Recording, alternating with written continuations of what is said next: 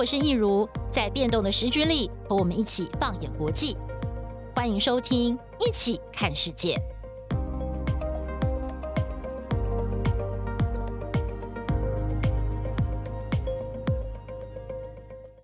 Hello，大家好，我是易如，欢迎收听《一起聊聊》。在进行今天的节目之前呢，我们想跟大家来分享一个好消息。我们电视版的《一起看世界》节目入围了卓越新闻奖电视新闻节目奖。卓越新闻奖可以说呢是有台湾普利兹奖的美誉，非常的难拿。那这次能够在竞争激烈的作品当中获得入围的肯定，我们的团队哦真的都是非常的高兴，不敢相信啊。那么也真的很谢谢评审能够看到我们的努力，给我们入围的肯定。那我们今天呢，这集 Podcast 节目上架的日子呢是二零二二年。其实也就是古巴飞弹危机爆发六十周年，而最近美国总统拜登他才忧心的警告，乌俄战争局势恶化，人类正面临了古巴飞弹危机发生之后六十年来最濒临核战的时刻。而他在接受 CNN 专访的时候呢，其实他也说了，这个普廷哦，他是一位非常理性的行为者，只不过呢，这次在这个战争当中，他是严重的失算了。那么，其实这个呃，大国的领导人哦，在做决策，真的是会攸关到这个人类的安全还有未来。那么，六十年前的古巴飞弹危机到底是怎么发生的？最后，美苏两国的领导人又如何靠智慧来化解呢？今天我们就来一起聊聊吧。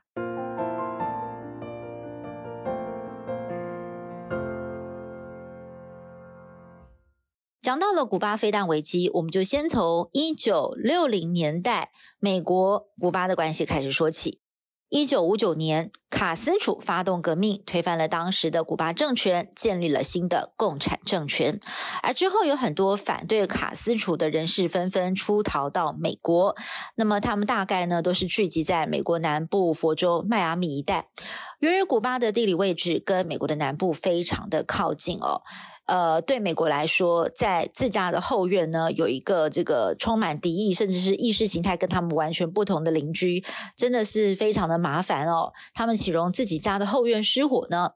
所以，美国的中情局就策划啊，训练一批从古巴逃亡到美国的古巴人，大约有一千两百人左右，成立所谓的古巴旅，给他们配备最新式的美国武器。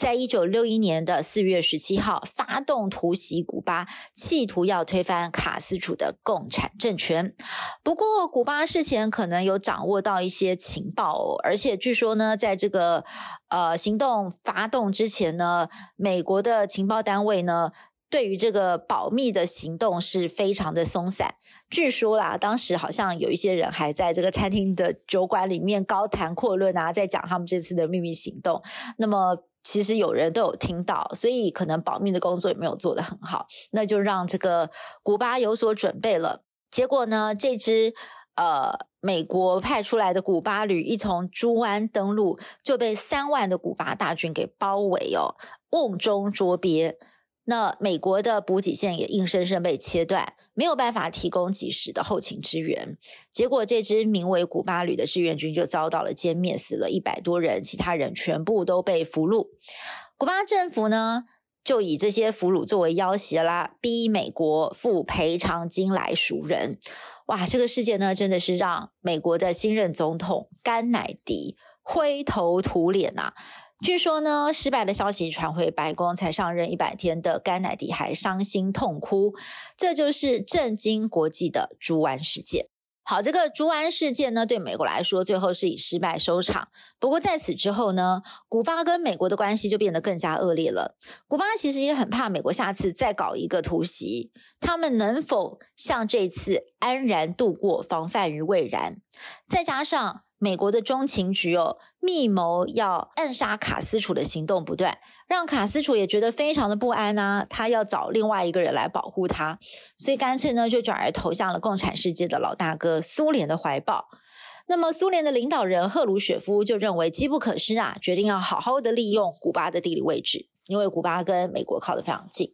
再加上呢这个猪湾事件之后呢，呃，那个时候的甘乃迪。感觉起来好像没有什么样的领导经验哦，呃，因为他很年轻嘛，他当时当总统的时候才四十三、四十四岁，那加上赫鲁雪夫可能因为这样就有点看清了甘乃迪，觉得嗯，他这个人好像也没有什么才能啊，我可以趁着这个机会好好的来欺负美国，也才有了隔年的古巴飞弹危机。一九六二年的十月十四号，美国派出了 U-2 空中侦察机来窥探古巴的状况，结果赫然发现，哎呀，不得了了，苏联竟然把 SS-4 中程弹道飞弹运到了古巴。而且呢，是毫不避讳的赶工建造发射装置，射程涵盖了除了西雅图之外的美国主要城市哦，几乎都有可能会被打到。那么当然包括了这个呃，美国的重中之重就是他们的政治枢纽华府。消息传回白宫，让美国震怒，甘乃迪呢紧急的召开幕僚会议。前一年的猪湾事件耻辱未雪，让美国的军方鹰派抬头了，主张直接的进攻古巴，发动空袭，摧毁飞弹发射基地。不过这么一来啊，恐怕会引发苏联的愤怒，攻击在欧洲德国的柏林，逼得北约国家卷入战争。那么，身为北约会员国的其中的成员，美国势必要参战，第三次世界大战恐怕就会就此爆发了。好，那么这个时候同一时间呢，呃，美国政府面还有另外一派是比较温和的鸽派，鸽派就主张说，哎，我们不要一下子就把情势升得这么高，不可收拾，我们先以海上封锁古巴，阻断苏联继续的运补核武设备到古巴，迫使苏联移除在古巴的核武，这样的做法给双方一些回旋下台的空间啦，避免一下子就把情势升到无法收拾的地步。甘乃迪总统虽然很年轻，不过他非常的好学，也很聪慧哦。他就汲取了在前一年猪湾事件惨痛的教训，他坚持了在国安会议上，幕僚们必须要穷尽一切的讨论，反复的思考辩证，把所有可能的方案全部都提出来讨论。他本人其实没有每一场都到场参加，但是呢，他派出了他最信任的弟弟，有人形容这简直是他的分身罗伯·甘乃迪，也就是当时美国的司法部长。全程的参与，而且随时的跟他的哥哥来报告最新的讨论状况，让甘乃迪可以掌握充分的资讯呢，来做全盘的考量。所以呢，他在第一时间并没有冲动的掉入军方主战派给他挖的坑哦，直接跳进去说要开战或者是空袭，而是选择了比较和缓的、温和的海上封锁的策略。其实呢，在这之前呢、呃，包括了美国的大报啊，像《纽约时报》。都已经掌握到了古巴有苏联的飞弹哦，在里面部署的这个消息，这消息非常的大，记者都已经掌握到，也准备要发了。但是甘乃迪总统也亲自的打电话给报社的老板、社长，拜托他们这个消息延个一两天哦，因为这个消息是非同小可啊，会威胁到国安。所以呢，这个报社后来也就同意了，就是把这个消息再压了一两天，直到十月二十二号的晚上七点钟。甘乃迪总统对全美国发表电视演说，沉重地向美国人民说明严峻的情势，并且表明决心，将会动用一切的手段呢，逼使苏联撤除部署在古巴的飞弹。那么他就宣布了，第一步就先执行海上封锁。不过这个消息一出啊，全美国人心惶惶，大家抢购物资囤货，学生在学校也开始演练，如果遇到了核弹攻击，要如何就地的躲在课桌椅下找掩护？全世界其实也是一片担忧哦。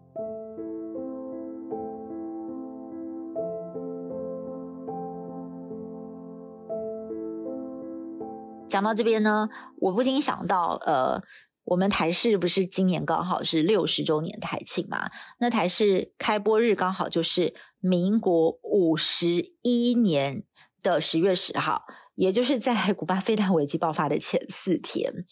哇！不过那时候可能真的是因为距离遥远啊，台湾可能比较没有感受到这次飞弹危机的迫切感。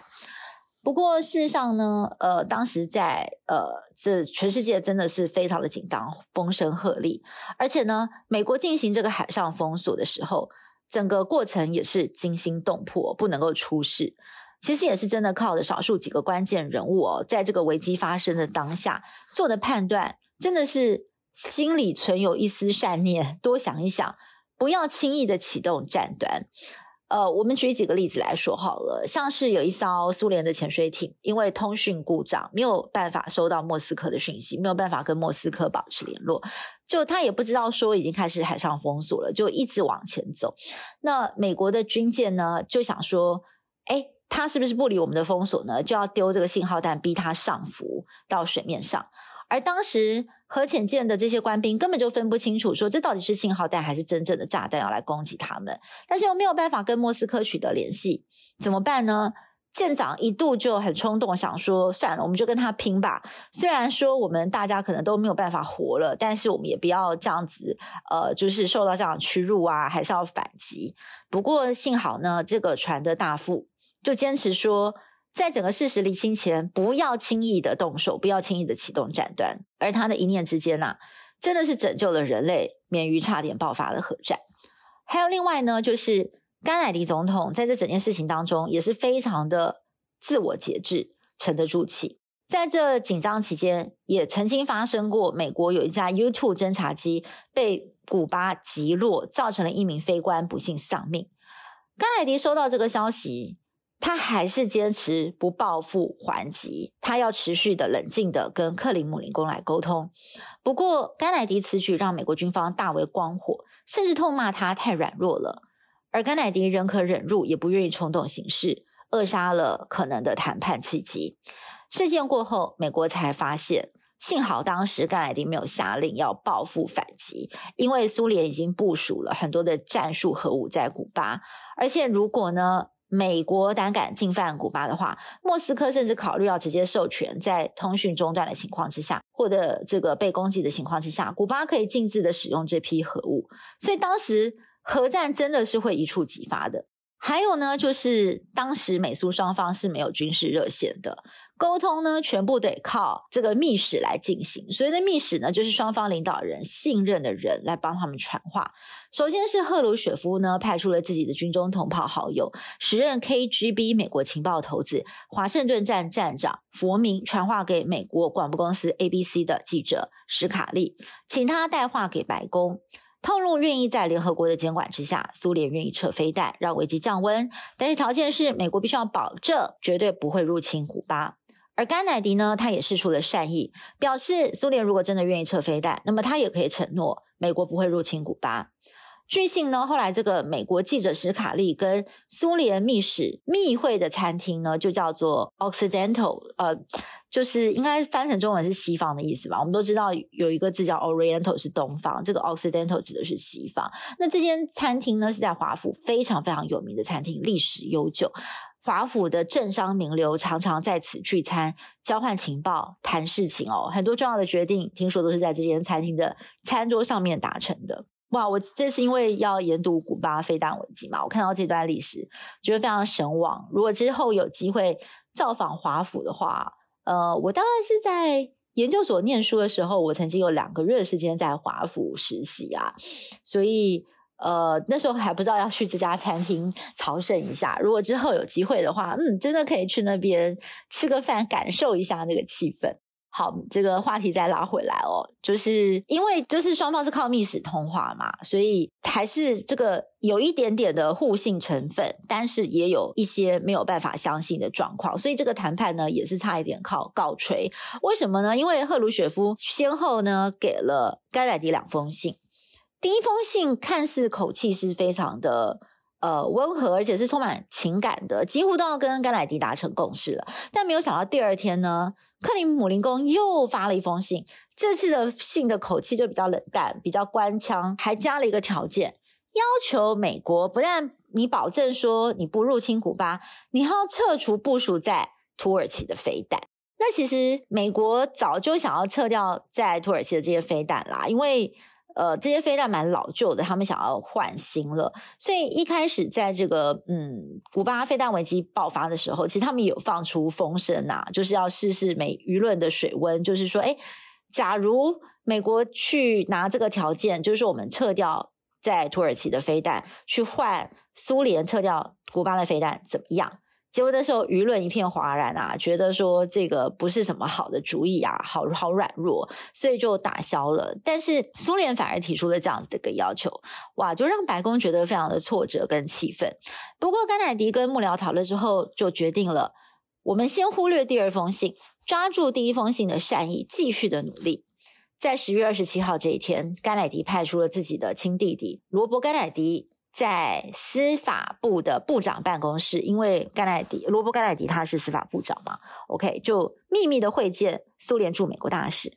表明愿意以撤除美军在土耳其部署的飞弹，交换苏联撤除古巴的飞弹基地。不过呢，有一个但说，就是这个时间不是立刻，是相隔半年。如此一来呢，让美国政府可以保留一些颜面啊，不要让外界有一种美国屈服在压力之下，同意交换条件的感觉。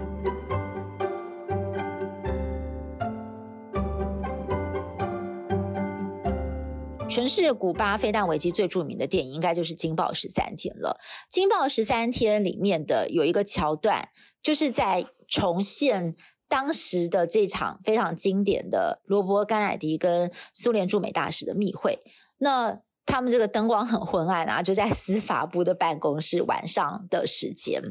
那这个苏联大使呢，听完罗伯·甘乃迪的这个条件呢，就问了他一句：“呃，我只想跟你确定一下，你说的是不是来自最高层的意思？”罗伯·甘乃迪就斩钉截铁的说：“当然是。”那我们大家都知道，甘乃迪兄弟的感情非常的好。甘乃迪总统非常信任自己的弟弟，什么事情都要找弟弟商量哦。所以，当他派出了亲弟弟作为关键的传话人跟密使啊，呃，赫鲁雪夫应该已经看得非常懂了，很清楚，这就是甘乃迪他讲得很清楚，就是我展现了我的诚意哦，我让我的弟弟来代表我传达我的讯息，这个可信度是毋庸置疑的。所以苏联也收到了这样的一个善意，果然过没多久，苏联就透过了广播向全世界宣布将撤除部署在古巴的飞弹，而苏联呢也信守承诺，十一月撤除了多枚部署在古巴的中程弹道飞弹。甘乃迪随后就宣布结束了对古巴的海上封锁，危机解除。甘乃迪也因此洗刷了猪湾事件名声狼藉的声誉。成了挽救人类免于核战的大英雄。古巴飞弹危机除了有美苏两位领导人心存善念，其实教宗也发挥了相当的影响力。当时天主教教宗若望二十三世与信仰天主教的甘乃迪保持密切的书信往来。教宗呢，也在古巴飞弹危机期间公开发表演说，表达对时局的担忧。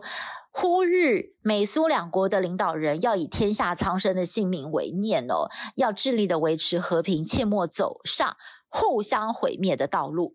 另外，甘乃迪对军方非常的不信任，在这次的古巴飞弹危机当中呢，也是看出了这个端倪。在飞弹危机解除之后，甘乃迪就指示了，未来应该要把核弹发射装置手提箱化，并且还要设置密码。呃，他就是很怕说，呃，他无法控制啊。军方如果有人不受控制，就直接把这个核弹射出去，会造成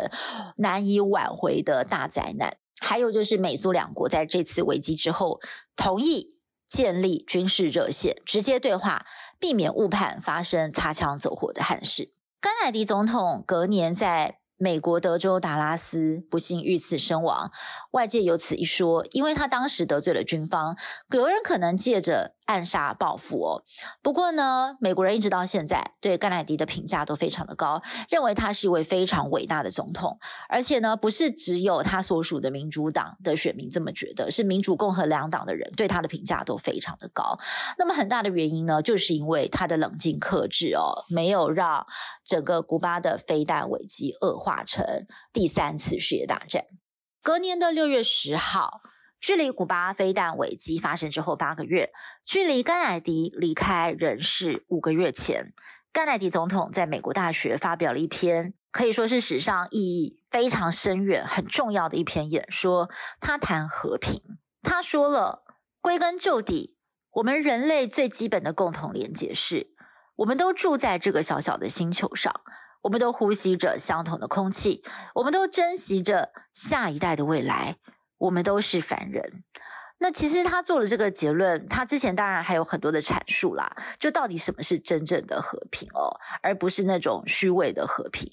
我我自己会觉得说，真正的和平，嗯、就甘乃迪的看法，就是。你真的有没有去为下一代想？还有就是，你有没有体认到，在这个浩瀚的宇宙当中，其实我们唯一能立足的地方就是地球。那如果说我们彼此之间都觉得对方不能兼容于地球的话，那人类还有什么样存在的希望呢？那他提出了这个非常根本，大家如果要好好的生存下去，我们就真的必须要思考和平的真谛。所以，如何在异中求同、同中存异，一直都是人类的课题。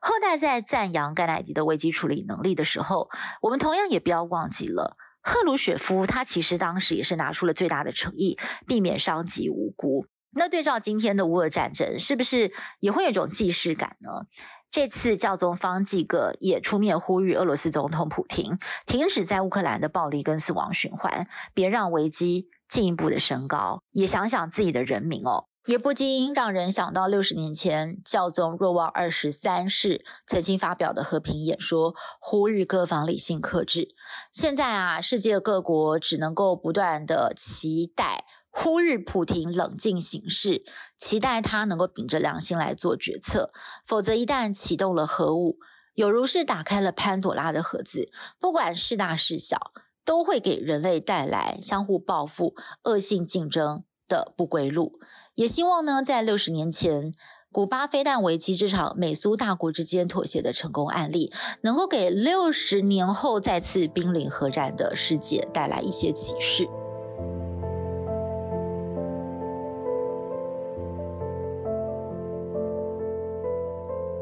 好，这就是今天呢，我跟大家一起来分享的。呃，我对于六十年前的这场古巴飞弹危机来龙去脉的一个了解，呃，不晓得大家听完了这集有什么样子的心得感想呢？那么大家也可以来到我们的粉专或者是 IG 留言。别忘了哦，我们每个星期天的晚上十点钟在台视新闻台的电视版一起看世界，也会提供给大家最新当周的时事分析报道，也请大家准时锁定。那么一起看世界 Podcast，我们就下次再会喽，拜拜。